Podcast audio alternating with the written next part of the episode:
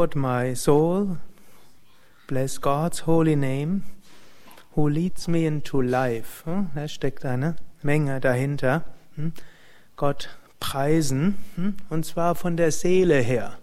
Wenn wir Mantras singen, dann können wir es einfach singen, weil es irgendwie schön ist. Wir können singen, weil es andere auch machen. Wir können auch einfach schweigen und hoffen, es geht irgendwann vorbei.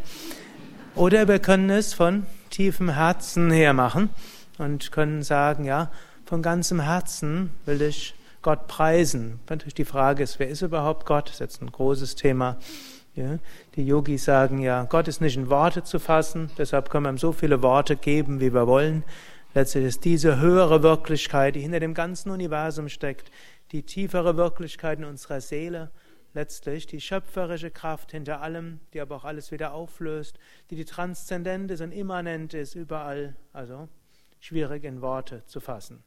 Natürlich diejenigen, die gerade bei Swami Tattva Rupananda im Seminar sind, da kriegt er genau gesagt, hm, nehme ich mal an, Brahman, hm, Ishvara, Maya, hm, klare philosophische Aussagen, aber auch diese können nicht wirklich erklären, dieses Mysterium, was ist letztlich Gott. Und so können wir einfach Lob preisen und uns dann öffnen und uns bewusst machen, was kommt als Erfahrung.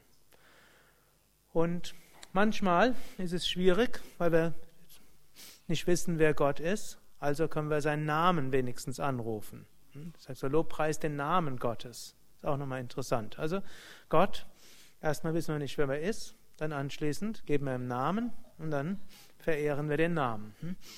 Nur jetzt, die Namen Gottes sind, in, sind nicht nur irgendwelche Namen, sondern die stehen auch dafür und gerade jetzt die Mantras oder auch lateinische oder hebräische Namen, die haben auch irgendwo eine Klangkraft dort. Wir wiederholen sie auch wieder My Soul, auch nicht nur oberflächlich, sondern vom Herzen her. Und wenn wir so vom Herzen her diese Mantrakraft anrufen, plötzlich wird sie, da, wird sie gegenwärtig und fließt durch uns who leads me into life, hm? der uns ins Leben führt. Auf der einen Seite können wir sagen, ja, wir leben ja schon, sonst könnten wir auch keine Mantras singen. Aber auf der anderen Seite ist es wirklich Leben. Hm?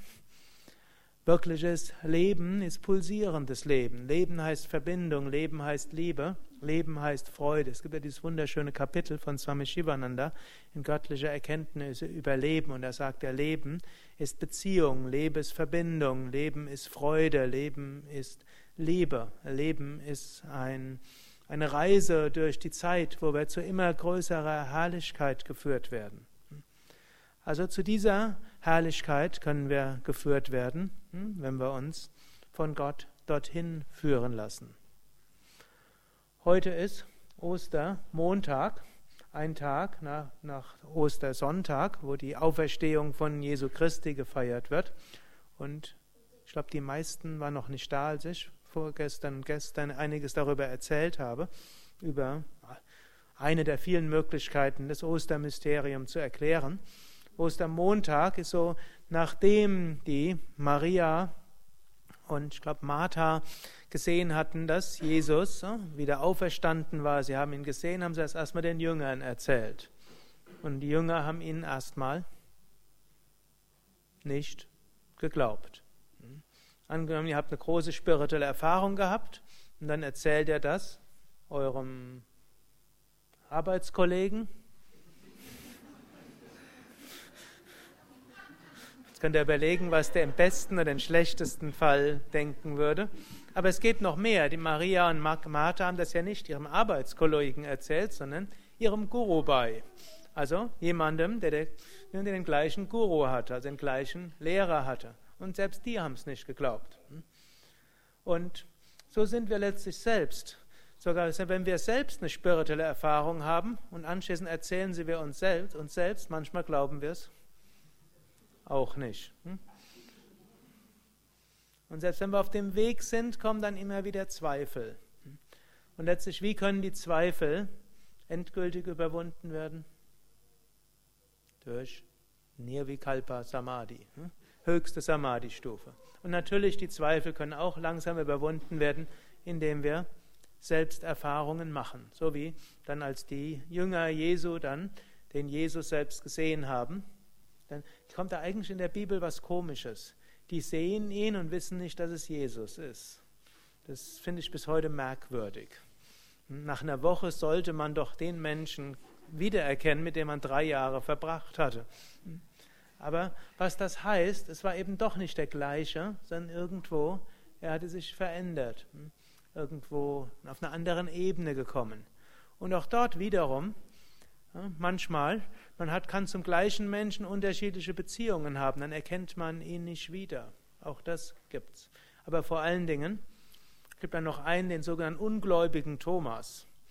Der hat Jesus gesehen und hat, ihm, hat mit Jesus gesprochen. Die anderen haben längst erkannt, dass es Jesus ist, aber er hat es immer noch nicht erkannt. Er musste praktisch seine Hand in die Wunde reinlegen. Jesus musste sein Hemd heben und, hat, und der Thomas hat seine Hand reingelegt. Also, und Thomas gilt aber auch als einer der Apostel, soll uns auch einen Trost geben. Manche glauben es, wenn sie es hören. Manche glauben es, wenn sie es sehen. Und manche wollen es wirklich spüren. Und letztlich irgendwann stellt sich nicht mehr die Frage Spiritualität und Glaube, sondern es ist lebendige Erfahrung, aus der heraus wir handeln können. Harium Tatsat.